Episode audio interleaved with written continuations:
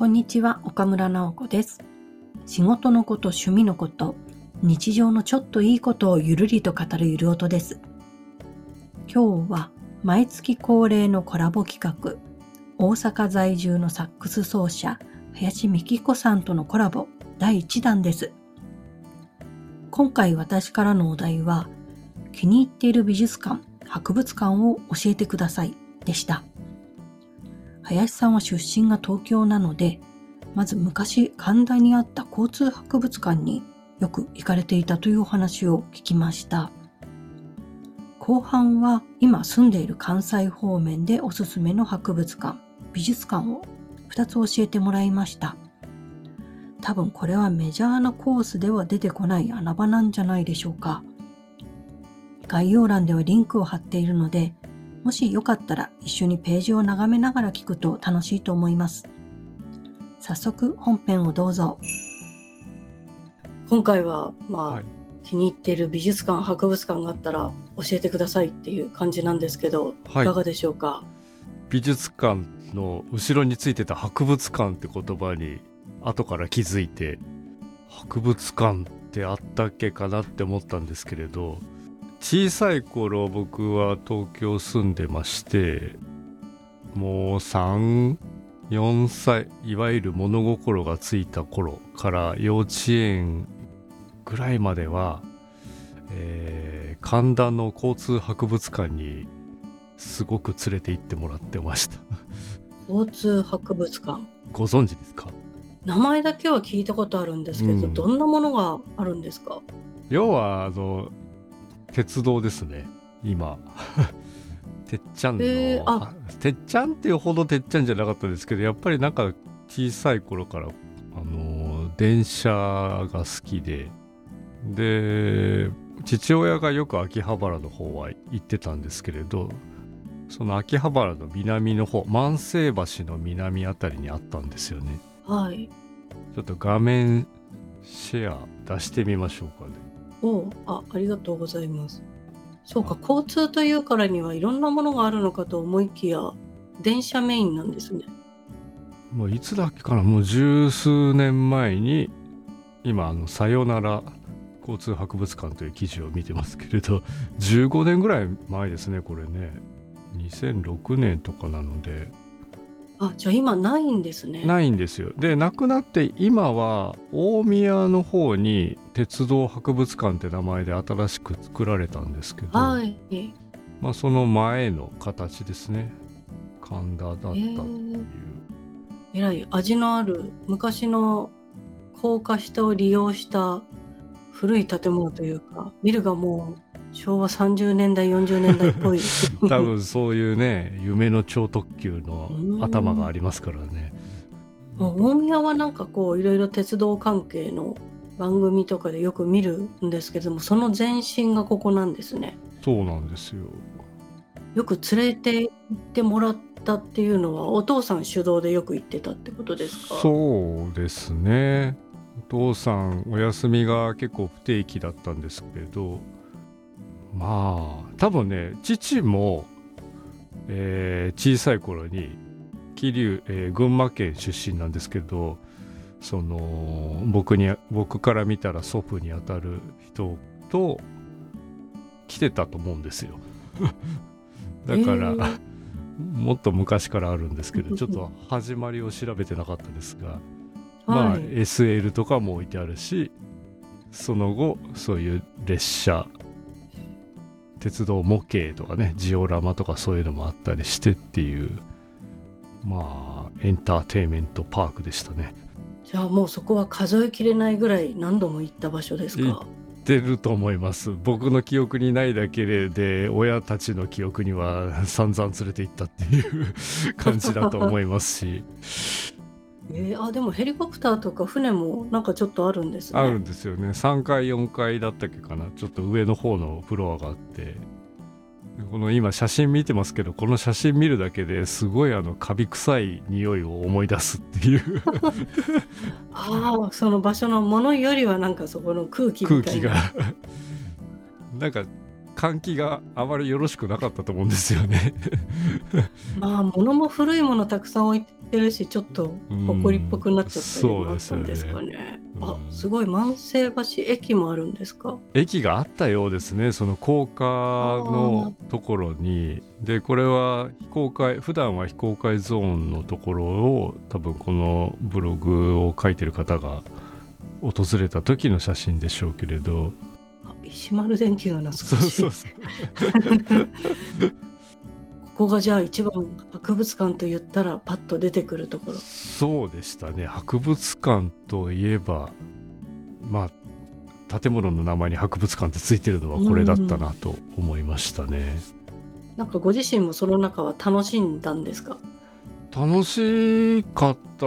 何が楽しいかよくわかんないですけど楽しかったですよね。あの要は電車で GO の走りというか運転手さんのマスコンっていう機械が本物が置いてあるんですよね。本物。本物。本物で本物のその運転席のパーツが置いてあってあの木のドライバーじゃなくて運転の 名前が全然出てこないあの入れるとまあギアを上げるみたいな感じでスピードが上がっていってで目の前にあの実際の列車の車輪があるんですよ。でそれがちゃんと動くので。へえ。実際の車輪が動く。線路の上に車輪が 車輪だけ置いてあるんですよ。はいはい。回転するんですか？回転するんですよ。自分でこうギアをこう上げていったらギアが上がってくれるんです。でちゃんとブレーキをかけたらその車がヒューとストップするっていう本物を使ってるんですよね。なんかこう電車で GO みたいにシミュレーションでコースが見えるわけじゃなくってその自分の操作したのと車輪の連動してる状態がこう車輪を目の前にして見られるみたいな、そうなんです。えー、それは遊びがいがありそうですね。まあそういうのもあったし車掌さんのあのドアの開閉のガチャンガチャンっていうボタンとかね。押し心地が重いんですよね。まあ、そういったものもあるし多分大宮でも今もあると思いますけどね。もいろいろ手法を凝らしたやつが。なんか今は多分全画面でこう運転席の画面が前に出てシミュレーションみたいな感じでしょうけどなんか物対物も楽しそうですね。うん。何もないけれどあとは全部想像力で補うっていう。でも操作するものは本物っていうその手応えってあんまりないですもんね、うん、それ触らないと絶対わからないし。もうそれは行ったら毎回それで遊ぶみたいなそれはしてたと思いますね。多分今もあったらやるんじゃないかな。一回は触りたいですよね。ああ大宮の方は全然行かれてないんですか？えー、関西移動した後だったんですけど一回だけな何のタイミングか覚えてないんですけど父母と行ったことがあってでああ交通博物館神田にあったのがこうなったんだねっていうことは見てきたんですけれどまあ関西にも京都の方に同じように鉄道博物館っていうのができて、まあ、それも何度か行ったりはしたんですけれどあじゃあ鉄道本当に見に行くのがお好きなんですね。っていうねめちゃくちゃ知識があるわけでもないんですけれど何か 三つ子の魂じゃないですけどその頃好きだったものがああこういうの好きだったよねっていう機械が好きだったんでしょうね。そう博物館って言ったらまず第一にそれが出てきて。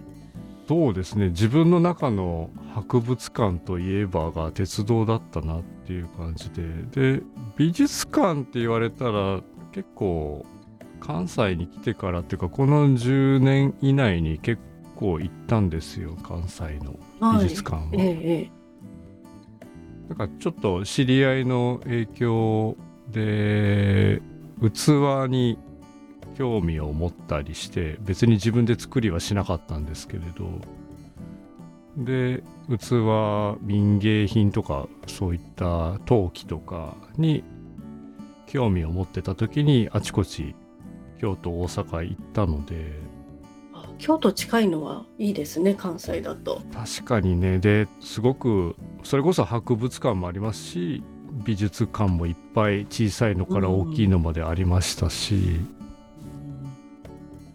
やっぱりあのー展示してるものは常々変わっていきますけどその建物は変わらないから建物が面白いなっていうふうに思いましたね。うんそうですね京都というか京都と大阪の間あたりで山崎っていうところがあるんですけれど山崎の大山崎山荘っていうアサヒビールが今持ってるとこがありまして、まあ、そこの建物とかはとても気持ちがいいですね。あれは何なんだろうな。えっ、と、元はですね、別荘なんですよ。はいあのー誰さんだっけかな、実業家さんの。はい で、それが売りに出されてですね、美術館となって、で、今はそういう使われ方をしているっていう。えらい開放的な場所ちょっと小高いちょっとね、山の上にありますね。えー、でもそんな、あの徒歩で普通の靴で行けるとこなんですけれど、山荘、うんおしゃれな山荘みたいな感じそうなんですよ。ステンドグラ照ス明の感じもそうですし、うん。うん。ちょっと異世界に入っていくトンネルみたいなのがあってね。これは最寄り駅から自分で足で行ける場所なんですか？全然行けます、まあ、多少最初に「お」っていう坂道がありますけれど。そんなにあのどうしようっていうほどじゃなくてで本当に不安な人は駅前からバスが出てますので。なるほど。えー、トンネルがあるんですがトンネルの手前までバスが行ってくれますね。確かに。建物を見に行くのにもここ行ってもいいぐらいのなんか環そうなんですすよ。だから例えば今時の初夏っていう季節とかまあ秋口の紅葉とかもう京都行かなくてここ来てたらいいじゃないっていうぐらいあ素晴あらしい景色が見えるし、これ今景色で開けたところに見えてるのは京都盆地みたいなところですか？えっ、とねあれはねとねどっち向きを見てるんだ？南を向いてました今の流れてた写真は。じゃあ大阪川方沿い。でもうん天王山ってお分かりになりますかね？あの。名前だけ なんか低い山として有名みたいな。あそれはね天保山。ああ違うんだ。大阪にあるやつで。いかも分かってないかもあの受験の天王山とかいうのあるじゃないですか、はいはいはい。この戦いの天王山だみたいな。あれの大阪と京都の間にあってあのー織田信長を討った後の明智光秀を豊臣秀吉が最後に追い詰めていった戦いが天王山っていう戦いなんですけど。あそっか山崎の戦いだ。そうですそうです。その山の上です。山の上。上というか山の中腹、うん、がまあそこにある山崎山荘もともとは関西の実業家加賀正太郎さんの別荘。大正から昭和にかけてっていうことで。まあ気持ちのいい場所ですとりあえず。はい。京都でもなく大阪でもなく本当に狭間なんですけど。はい。まあうん。狭間だからこそのあの景色みたいな。そうなんですよね。へえほんと昔のお金持ちというか資本家の人は税を尽くす作りをするっていうか建物が贅沢ですよね。なんか細工が細かいところまで きちんとされてる感じがして。でもこういったものがこう美術館とかいう形で再利用というかまた違う生き方をするのはいいなと思ったりお庭もね広くて。はいわ苔の苔が生き生きして生えてる庭とか。ここは素晴らしいなって思ってまあ何度か行きましたね。ええあでもなんでしょうね。通常の東の人が西に行く時の観光マップにはあまり多分乗らないところだとそ思うので。これは穴場かもしれないですね。穴場ですね。特に紅葉シーズンとかは穴場だとは思いますね。桜もいいし。今写ってる写真は桜ですこれ。えー、じゃあ真っピンクになるんですね、ここが。なりますね。うわあ。じゃあ、年に何回行っても本当にいい感じの。うんまた真冬でもねこう全部枯れ木になっちゃうんですけど空が抜けて綺麗ですし、うんで喫茶室とかもあって喫茶室のあのなんでしょうねカトラリーとかもまた素敵なんですよね。ああ、もう一個一個がいろいろちゃんと整えられてるんですね。だからそこら辺にある喫茶室の中のタンスとかも別に美術品っていう扱いではないんですけど確実に美術品ですしまあ今も映ってるステンドグラスとかもうどこ見ても常設展みたいな何かある時で行っても楽しいっていうのはありますね。あちょっと西に行った時はちょっと足伸ばしてみようかなって。真ん中うん京都の真ん中って混みそうですけれどもこういうところだったらちょっとゆったり見られるかな。他西の穴場みたいなのはご存知ですか？西の穴場あのーあ大阪にも民芸館があるのか？そうなんですよ。今出しました。大阪日本民芸館。これは万博公園です。あそうなんですか。あの辺博物館民泊は見たことがあるけど民芸館は見たことがないかもしれない。民芸館はね万博公園の太陽の塔があってそのちょっと北側のエリアにあるんですけど要するに70年の万博の時に日本館だったとこです。ああ それをそのまんま残したというか世界に紹介するものをそのまま。そえー、うなので建物もやっぱり当時のものでもあるんですけどすごく広い空間でうん。まあいろいろな展示はしやすい形にはなってましたね。これも企画展と常設展みたいのが分かれてあるんですか？それともずっと常設しているものを見せてくれるんですか？とね4展示室まであって、はい。12はだいたい企画展ですね。で後半34は常設だったりしますね。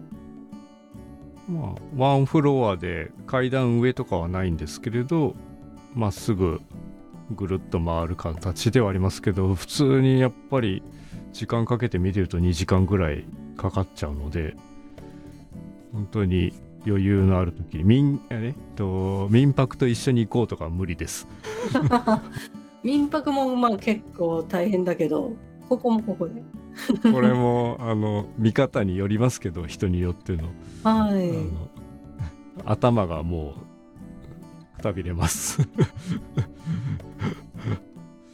やっぱ民芸館なので東京にもあるのと同じでその民芸河合勘次郎さんとか浜田庄司さんとかっていう有名なところの宗像志功さんとかね名前が出てくるんですけれど、はいまあそういったものもここで所有しているし本当に芋づる式だなと思ってここで河合勘次郎さんっていう方の作品を見てはい。で京都に河合さんのお住まいであり美術館というか建物があるんですけどそっちを後から行ってみたりとかしてはい。だんだんこうあちこち行ったり来たりをしました。へえそっか。でも場所が変わればそこにしかないその人の作品があるからおこんなのもあるのかとか、そうですよね。うん。たくさんある中でここの博物館民芸館が持ってるものっていうのはありましたね。ええもうさっきのパビリオンだからこう回遊式で上がらないで済むように作ってあるっていうのはいいなと思いました、なんか絶対パビリオンで2階建てとかそういえば万博とかあんまりないなと思って作りがもう、うん、みんなが回遊できるようになってるんですね。平面でね、やうん、っぱりそれこそ車椅子の方とかねはアクセス難しくなってしまいますしい、うん一部階段あったと思うんですけどそこにはもちろんエレベーターついてましたしはい。そっか、陶芸もあれば、染色もあれば。木版画とかそういうのもあったりしましたかね。あでもこれは楽しそうですね。まあ先ほどの山崎以上に人は少ないですね。みんな民泊には行くんですかね。民泊も少ないのかな。民泊はまあ多分まあそこも大きいですからね。本当に入ったら分散していくというとこもありますしここもうわ混んでる大変っていうのはあまり見たことないんですけれど定期的にいろいろな企画をしてやってらっしゃいますね。あ梅田からだったらその御堂筋だか。モノレールですね。で梅田からねバスも出てて実はそれが一番楽じゃないかなという直通で行けちゃうのでバスはその万博公園まで行きのバスみたいな。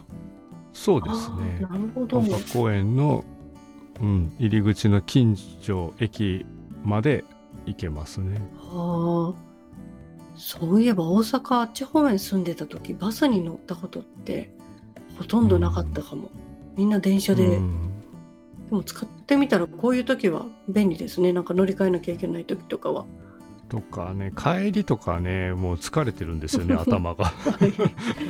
ぼーっとしてて、えー、でとりあえずバスに乗るとまあ運んでくれるので、ね、椅子が必ずあるのはまあバスだといいですよね。そんな混んでなければ、ね、うん。乗り換えも少ないしとかね。だいたい終点までで大丈夫みたいななんかこの美術館行きをいっぱいしていた時に思ったのは本当に日帰り修学旅行のプランを作ってる感じで楽しかったんですよね。今日はここみたいな。うん、でどうやって行くんだここはみたいな。でどんな行き方があってとか。まあ大体3時半ぐらいには帰るでしょうってなった時に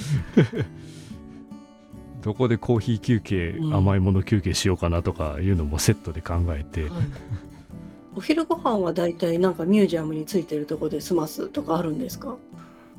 もうありますね。かあんまりいっぱいになっちゃうと頭がまた眠くなるからとか朝早く行ったりしてでもうちょっと遅いお昼を出てから食べるとかね。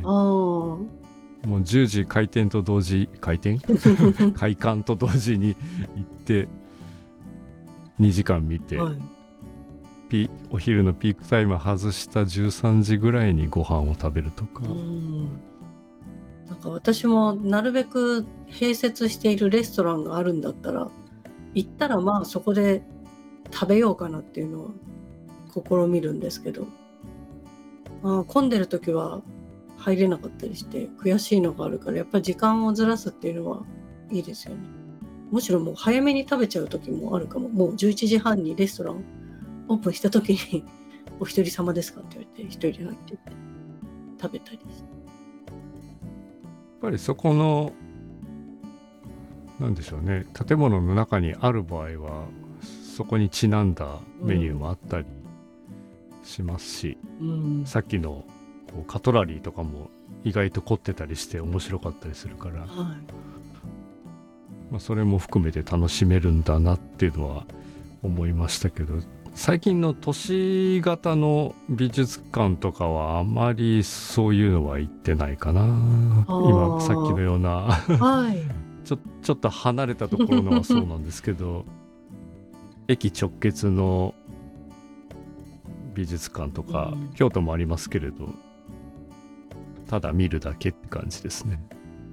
まあ近くにあるから見やすいのはありますけど一日かけてなんか遊ぼうっていうのとはまたちょっと違う感じになっちゃいますよね。山崎の山荘美術館も大阪日本民芸館も関西に住んでいたことがあるのに全然知らない場所でした。喫茶室とか建物もおしゃれだと見応えがありますよね。行くだけの価値があるというか、もうそれだけ見たいからもう一度行くというか、うちの旦那さんの実家が神戸にあるので、ちょっとコロナ禍が収まったら、長く関西に行ってみようという計画も立ててはいるんですよ。その時は今回紹介してもらった美術館、博物館にぜひ行ってみたいと思います。コラボ収録なので、林さんのチャンネルでも岡村が話してるエピソードが出ています。概要欄にリンクを貼っているので、そちらもぜひ聞いてみてください。それでは皆さんにもいいことがありますように。